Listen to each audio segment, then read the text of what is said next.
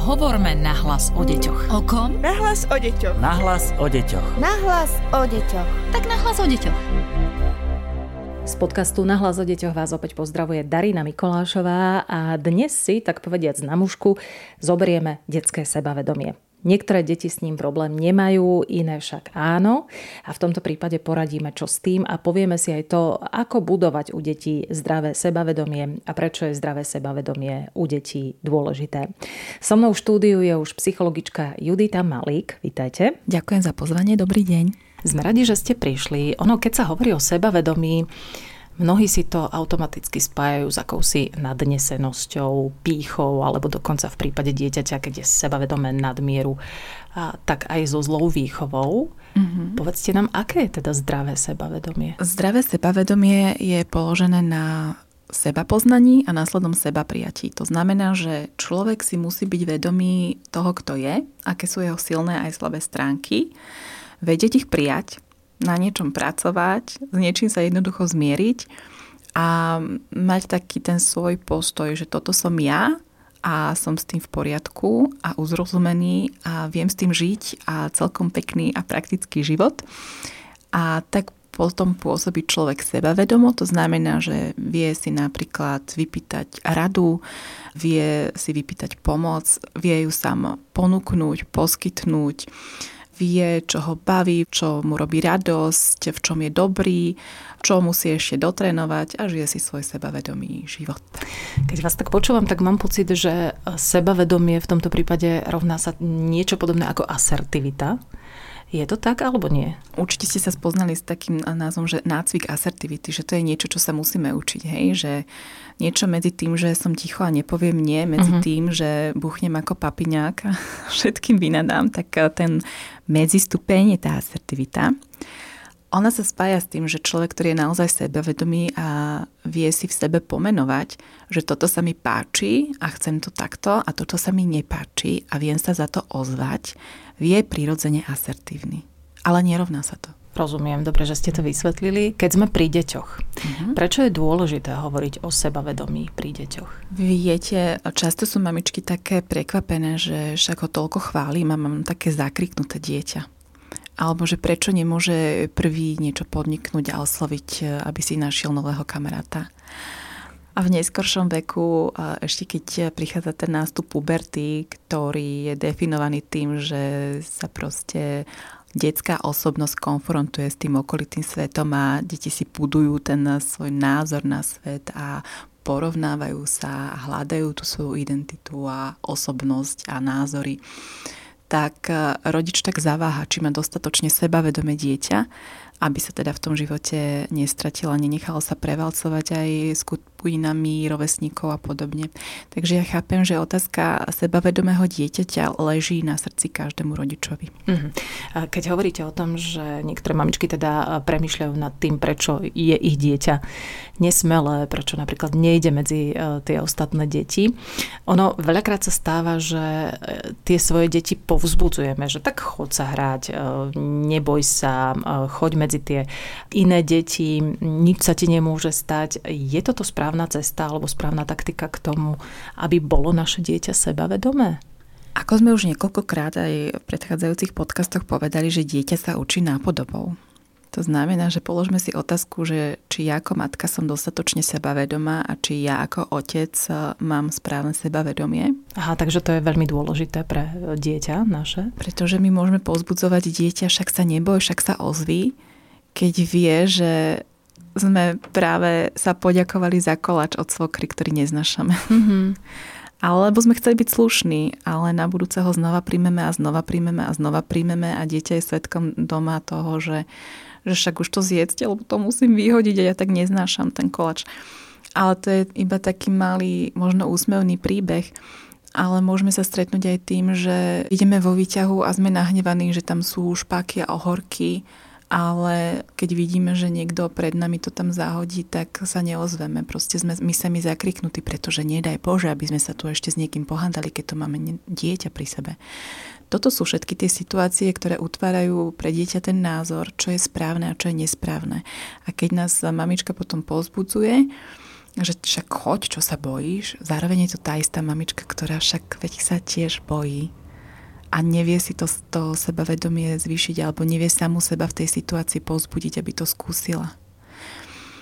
Takže si pozrime najprv tak na seba úprimne, že v čom my máme tie situácie, kedy si málo veríme.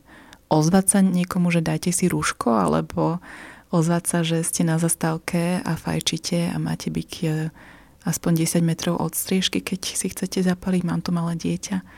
Alebo mne sa stalo naposledy, že som išla v autobuse s mojim synom a bola tam pani, ktorá už mala svoje roky a mala veľmi vulgárny slovník. A povedal som ju, že, že prepačte, ale ja to mám dieťa a by som vás naozaj chcela poprosiť, že dávajte si pozor, že čo hovoríte a ako sa vyjadrujete. A mohlo to byť veľmi nepríjemné a veľmi zle sa to mohlo dopadnúť, to, akože celá tá situácia. Ale viete, práve to je tá hranica, že ja keď som si vedoma toho, že sa mi niečo nepáči a mám tam dieťa, ktoré ma vníma a pýta sa, čo to slovo vlastne znamená, pretože mm-hmm. sa s ním ešte nikdy doteraz nestretlo, tak toto je viac ako niekoho pozbudiť, však sa neboj, čo sa ti môže stať. To dieťa si potom vybaví, že aha, videl som, že aj mama sa predtým musela veľmi dobre nadýchnuť a premyslieť si, ako to povedala, ale povedala to a spojí si potom aj ten výsledok, že či to pomohlo alebo nepomohlo. A aj keby to nepomohlo, čo v tomto prípade zázrakom pomohlo, ale mohol sa kľudne stať, že nepomôže, tak si to potom s tým dieťaťom môžem vysvetliť, že vieš, nejde o to, aký bude výsledok, ale o to, že si si uvedomil, že sa ti niečo nepáči a že si to pomenoval a náhlas. Áno, ono je pravda a stále sa nám to potvrdzuje takmer v každom podcaste, že tie deti nás naozaj zrkadlia a sledujú, aj keď si myslíme, že nás nevidia. A preto sa chcem spýtať, z tohoto všetkého mi vychádza, že sebavedomý rodič rovná sa sebavedomé dieťa. A, a chcem sa spýtať, či e, človek, ktorý je rodičom a nemá to sebavedomie, môže mať napriek tomu sebavedomé dieťa? To by sme mohli filozofovať, že či áno, či nie. Ako núka sa nám odpovedať, že skôr nie ako áno. Mm-hmm. A práve kvôli tej nápodobe.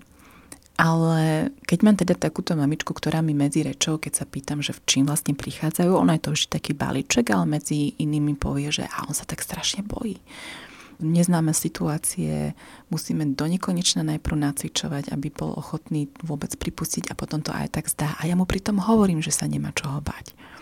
Zároveň, keď ich chvíľu pozorujem, ako sa hrajú, alebo ako reaguje mamička na dieťa, kým ešte si píšem nejaké poznámky a dieťa sa má zatiaľ samo zahrať, tak vidím, že dieťa naozaj sa tak obracia častejšie napríklad na matku a hľada v nej uistenie. A matke stačí len dvihnúť obočie a to dieťa už vie, že to znamená, že toto nerob. Toto, toto nerob.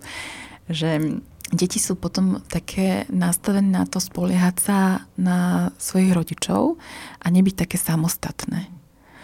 A keď tak e, sa pýtam, že ako to napríklad bolo, že chce chodiť z ihriska domov, alebo nechce, alebo či si dlho um, sa odvažuje nejak si vypýtať nejaký darček alebo či dlho hľadal, že čo má vlastne rád, tak prídeme na to, že joj, tam sme ešte neboli, však tam je to také nebezpečné a tam nemôžeme, lebo však nemôžeme vtedy chodiť na ihrisko, alebo vtedy tam veľa detí a tam je taký chlapec a on tak si uzurpuje na tom pieskovisku tie hračky, tak ja tam vtedy radšej nechodím že my tie prirodzené situácie sa snažíme v tom najlepšom úmysle osekať, ale zároveň to sú tie situácie, kedy to dieťa môže aj z nás vypozorovať, čo má vlastne robiť.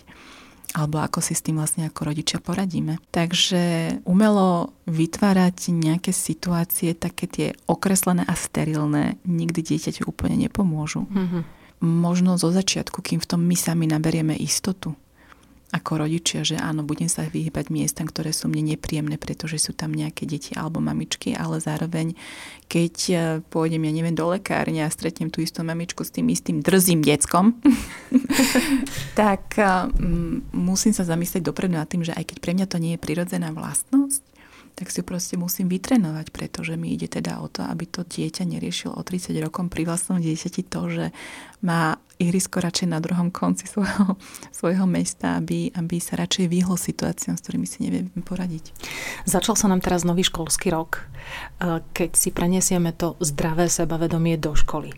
Aké by malo byť zdravo, sebavedomé dieťa práve v škole, v kolektíve, možno aj v škôlke, pretože aj o škôlke môžeme rozprávať? Mm-hmm. Myslím, že takým prvým, čo si vieme tak odpozorovať, je, či si dieťa vlastne dáva reálne ciele. Môžeme si na rovinu povedať, že nie z každého dieťaťa jednoducho musí byť jednotkár. Nemusí. Len je reálny cieľ nastaviť si, že viem, že toto mi ide, lebo ma to strašne nebaví, alebo som proste šmatlava na tú geometriu. Alebo na telesnú. Alebo na telesnú a skákanie cez kozu, to si pamätám. A že aký je ten reálny cieľ, pretože to zdravé sebavedomie je položené na tom, že ja viem, že to neviem, a viem, že do nejakej miery ma to obmedzuje v živote, takže aspoň do nejakej miery sa v tom posúvať musím. Ideálne chcem. takže zaradiť si buď nejaký tréning navyše, alebo si nájsť doučovanie, alebo byť e, s kamoškou dohodnutá, ktorej to ide veľmi dobre, aby ma naučila nejaké tipy a triky, alebo aspoň poprosiť niekoho, nech mi to skontroluje ešte predtým, než odozdám nejakú seminárku a tak ďalej. Takže aby si dieťa vedelo nastaviť ten zdravý cieľ. Pretože vám poviem pravdu, že ako náhle o sebe vieme, že nám niečo nejde, my sa tomu budeme prirodzene vyhýbať. Preto ja som nikdy nechcela behať 12 minútovku. V tom sa zhodneme. A to je to, čo mu hovorím, že ten um, zdravý cieľ že ja som vedela, že si musím dať ten cieľ, že nebudem nikdy prvá a nebudem mať nikdy najlepší čas, ale nebudem to celé, že iba chodiť. Hej, že som si tak povedala, že musela som samu seba vyhecovať. Akože v živote mi to nikdy nič nedalo, hej, nejaké, že absolvovala telesnú výchovu ale je to niečo, čo potom um, prirodzene budeme robiť aj v iných situáciách, napríklad v práci, keď mám úplne novú úlohu, s ktorou som sa nikdy nestretla, ale najprv nabehne ten drive, tak si to doštudujem, alebo sa dopýtam, alebo sa spýtam, kto mi s tým môže pomôcť, aby som k tomu viac pričuchla. Alebo aj v partnerských vzťahoch. Uh-huh. Hej, že sa naučíme robiť v 36 rokoch eh, segedín, lebo ten partner miluje.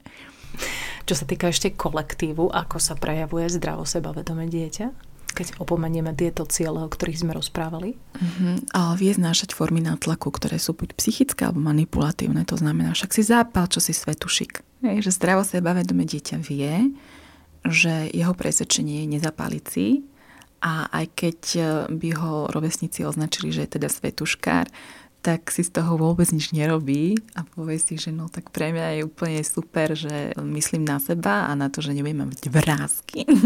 že si to vie tak zdravo odôvodniť a nenechá na seba tlačiť. Zdravo sebavedomé dieťa, čo sa týka kolektívu, sa nebude na silu mm, dávať do pozície, ktorá mu nie je prirodzená. Hej, že jeden týždeň je to rockerka, druhý týždeň je to hipsterka aj keď to prirodzenie v období dospievania prichádza, že to dieťa sa naozaj potrebuje nájsť a hľadať a identifikovať, ale vie si povedať, že tak toto nie je celkom moja šalka kávy a nebude sa do toho nútiť a tlačiť iba kvôli kamarátom. Zdravé sebavedomé dieťa vie prijať kritiku, a nesťahuje na seba, tak viete, to stiahovačné správanie, že niekto sa iba zle pozrie a už, už je to katastrofa pretože za to môžem iba ja a zle som sa oblikla a podobne. A neporovnáva sa. Neporovnáva sa. Do istej miery je pekné povedať, že nechá sa inšpirovať, ale ne, nejde o slepé nasledovanie niečoho, lebo je to trend, lebo je to móda, že bez takého rozmýšľania. Zdravé sebavedomie, opakujem, je založené na seba poznaní alebo seba poznávaní, pretože to nie je tak, že raz som sa spoznala a platí to ďalších 60 rokov, ale že inklinujem k tomu, aby som dbala na ten pocit, že či je mi v tom dobre, alebo či sa v tom dobre necítim. A následne si povedala, že v čom teda áno. Lebo poznáme aj tie vzorce, že zostávame v niečom, čo nám vôbec nevyhovuje, pretože nemáme tú odvahu zistiť, aké to môže byť niečo iné. Mm, a to sa týka napríklad aj partnerských vzťahov neskôr, ako ste spomínali. Mm-hmm. A Poďte nám teda dať nejaký návod, lebo predpokladám, že rodičia teraz, ktorí nás počúvajú, chcú mať sebavedomé, zdravo sebavedomé dieťa. Ako k tomu dospieť? Čo máme robiť ako rodičia? No, pozrime sa na to svoje sebavedomie, to musím zopakovať, lebo tam je základ. Jedna vec je, že deti aj v tom staršom veku, keď sú účastní napríklad nejakej hádky rodičovskej, jedna vec je pre dieťaťom sa pohádať, druhá sa ospravedlniť alebo priznať si chybu. A toto je aj v menšom veku. Aj keď máte dvojročné dieťa, o ktorom si myslíte, že vôbec ešte nerozumie, ono všetkému rozumie. Takže keď mu vynadáte, tak sa chodte ospravedlniť.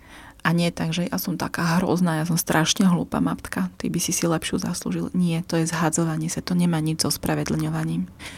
Musíte vedieť pomenovať, že viem o sebe, že som výbušná a viem, že toto som prehnala a veľmi ma to mrzí nechcela som ťa tým raniť. Hej? Čiže pomenovať, čo ste si pri tom svojom seba poznaní vedomá a viete, na čom treba ešte pracovať a úprimne sa ospravedlniť, pretože keď to dieťa vidí, že tá úžasná matka, ktorú strašne milujem a mám ju zidealizovanú a tak to má byť ešte v tom veku, sa vie ospravedlniť. Znamená to, že všetci robia chyby. Čiže aj ja môžem spraviť chybu a bude mi odpustené a nebude sa potom utíkať to dieťa k nejakému zamlčiavaniu alebo prekrúcaniu pravdy.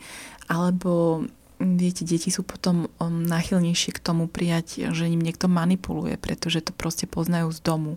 Že sa niečo fakt, že zle stane, ale nikto sa neospravedlní, deň je dusno a na ďalší deň sa všetci správame, že však čo sa stalo, nebudeme sa tu do nekonečna v tom špárade vrtať a zostáva to nepomenované a dieťa potom vyrastá s pocitom, že tomu vlastne nerozumie, ale keďže náš mozog je nastavený tak, že my potrebujeme veciam rozumieť, inak by sme sa zbláznili, tak si tam domýšľame vlastné vzorce, ktoré sú často mimo reality. To znamená, že dieťa je potrestané za to, že počmará stenu červenou farbičkou a myslí si, že trest dostalo za to, lebo nepoužilo modru. Mm-hmm. Je to síce nafúknutý príklad, ale chcela som tým jednoducho povedať, že ako môžeme seba plne poznať, keď nebudeme vidieť, že niekto to robí tiež a vie to pomenovať. To znamená, že ja viem, niekedy sa mi strašne nechce upratovať a zároveň teba nútim, aby si si upratoval svoju izbu. Lenže ja o sebe viem, že to nemám rada. Ja nemám rada upratovanie, pretože viem, že mne to trvá pol hodinu minimálne a za 15 minút je to zase ešte v horšom stave. A strašne ma to demotivuje. A viem o sebe, že ma k tomu trošku vie namotivovať to, že ja neviem, si pustím obľúbené CD, že chceš to skúsiť so mnou a dieťa vie, že mama má s niečím problém a niečo strašne neznáša a zároveň sa premôže. Ešte by bol ideálne aj doplniť, že za akým účelom a cieľom. A nielen to, že príde návšteva a nech sa nezlaknú, ale že budeme sa tu cítiť všetci lepšie, keď tu budeme mať niečom systém. Takže keď v tomto dieťa vyrastá, je to ideálny základ a druhá vec, čo sa tak núka, alebo na čo sa rodičia pýtajú, je, že však ja ho v kuse chválim. Áno, áno, otázka pochvál. Otázka je, že ako ho chválite. Lebo tak ako sú nebezpečné nálepky typu ty si darebák, ty si lenivec, ty si hlupák, ty si nemotorný, no ty si celý otec tak nie je celkom ideálne ani hovoriť dieťu, a ty si taký pekný, a ty si taký šikovný. A to môže mnohí teraz prekvapiť, že prečo vlastne pretože sú to stále iba nálepky. A dieťa tú nálepku príjme a bude ju naplňať. Takisto bude darebákom, keď mu tak hovoríme, a takisto sa bude snažiť byť čo najviac šikovný, aby to od vás znova počul. To je ako keby ste mu dali darček takou pochvalou. Ale bude robiť veci len pre pochvalu. Nebude vedieť, či ho to vlastne baví. To sú deti, ktoré rovnako kreslia domček, pretože vtedy ich mamička za to pochválila. Takže moja rada znie chváliť veľmi konštruktívne. Mne sa minule stalo na vyšetrení, že dievčatko sa ešte vypýtalo, že mi chce ešte niečo nakresliť a bola zvedavá, čo na ten obrazok poviem. A ja som povedala, že sa mi veľmi páčia farby, ktoré použila a že ten obrazok patrí úplne jasne na chladničku. A ona mi ho podala zo slovami, tak si ho tam daj. a a ja ho mám teda doma na chladničke. Mm. Pretože som to povedala, myslela som to vážne, tak som to aj spravila. A keď sa ma na ďalší krát pýtala, že či som si ho tam dala, tak som mohla úprimne povedať, že áno. A videla som, že pre mňa to bolo veľké ocenenie. Hej, čiže vždy vyzdvihnúť niečo, čo sa nám páči. Napríklad videla som, že si sa chcela hrať s tou hračkou ty a že si na chvíľku zaváhala a nakoniec si ju sestre požičala. Pre mňa to veľa znamená, že, že máš také srdce veľké, že aj keď si mala vlastné plány, tak si si povedala, že je pekné, že, že sa podelíš. Takže chváliť áno, ale chváliť treba vedieť. Áno. Mhm. A ako spoznáme, že má naše dieťa problém so sebavedomím? Ako sa to prejavuje na vonok? Môže to mať niekoľko tvári, takéto správanie. Um, môžu to byť deti, ktoré na seba umelo strhávajú pozornosť, pretože v tom pohľade rodičia chcú vidieť či to, čo spravili, bolo vtipné, alebo dosť odvážne, alebo priateľné, alebo nepriateľné. Zároveň to môže byť úplne z opačného konca deti veľmi utiahnuté a zakriknuté, ktoré sa nepozdravia vo výťahu a my ich ešte sundávame. Ale no tak sa pozdrav, však som ti to stokrát povedala a robíme to pred susedou. A môžu to byť deti, ktoré budú čakať, čo im poviete, aby sa podľa toho zariadili. Že sú to deti, ktoré si napríklad nevedia vymyslieť vlastnú hru, lebo nevedia, či to je vhodné alebo nevhodné, pretože to nemajú nejak usporiadané v sebe. To hovoríme o tých najmenších deťoch. A tie staršie môžu byť také, keď si pamätáme my seba pred mm-hmm. rokmi. Neisté, um, možno na schvál hovoriace také tie frázy, za ktoré sa je ľahké schovať, no a čo a vôbec to je jedno a tak ďalej. Aj keď to vlastne jedno nie je, že, že vidíme ten rozpor v tom, čo to dieťa hovorí a čo potom žije, ako sa správa. Nahrali ste mi teraz ale na smeč trošku, pretože celý čas premyšľam nad tým, ako ste hovorili, že e, sebavedomý rodič má sebavedomé dieťa, alebo mal by mať, a rodič s nízkym sebavedomím nemá sebavedomé dieťa. Či je možné, že z dieťaťa, ktoré nemá sebavedomie, vyrastie potom neskôr sebavedomý človek? Či môžeme nadobudnúť to sebavedomie neskôr? No sebavedomie musím povedať, že to nie je, že lustím prstami a už ho mám že to je celoživotná cesta, mm-hmm. pretože my sa musíme prispôsobovať tomu, čo sa nám v živote stane. A teraz nemyslím len tie hrozné veci, že nejaké traumy alebo, alebo zdravotný stav alebo umrtie v rodine, ale aj tie pekné, že, že žena napríklad, keď sa vydáva, tak má zrazu inú identitu. Už nie len dcera a priateľka, ale je aj manželka a neskôr matka. A to všetko sú ďalšie náležitosti, ktoré zo sebou prinášajú okrem novej role aj ten nový pocit, v ktorej v tej role musíme nadobudnúť a musíme vedieť, že či my sme tá manželka, ktorá vyvára, alebo tá manželka, ktorá chodí na turistiku s mužom. Aký je ten náš e, prejav lásky, ako my chceme, aby nám bola prejavovaná láska, ako ideme komunikovať s tými ľuďmi, ktorí sa nám ocitnú v byte, či už je to svokra alebo dieťa. Že všetko sú to nové role. A musím povedať, že niektoré ženy sa zdôverujú s tým, že to sebavedomie prišlo až s dieťaťom. Nie kvôli tomu, že dieťa je zmysel života, ale že vtedy máte prvýkrát pocit, že vy nebojujete len za seba, že vy bojujete za úplne iného človeka, ktorého máte proste strašne radi. A vtedy sa ženy ujmú tej situácie, že a idem a idem a idem a proste idú na silu niekedy a niekedy aj cez škrípanie zubami a tak ďalej ale my si jednoducho musíme najprv tú situáciu vyskúšať. Že skúsenosť je, skúsenosť je neprenosná. A keď sa v tom cítime dobre, super, tak pokračujeme. A keď nie, no tak vieme, že to nie je naša cesta. Ďakujem vám veľmi pekne za tieto slova. Ďakujem aj za dnešný podcast. To bola psychologička výskumného ústavu detskej psychológie a patopsychológie pani Judita Malík. Všetko dobré. Ďakujem aj vám. Podcast Nahlas o deťoch realizujeme v rámci národného projektu štandardizáciou systému poradenstva a prevencie k inklúzii a úspešnosti na trhu práce. Projekt sa realizuje vďaka podpore z Európskeho sociálneho fondu a Európskeho fondu regionálneho rozvoja v rámci operačného programu Ľudské zdroje. Hovorme nahlas o deťoch. O kom? Nahlas o deťoch. Nahlas o deťoch. Nahlas o deťoch. Tak nahlas o deťoch.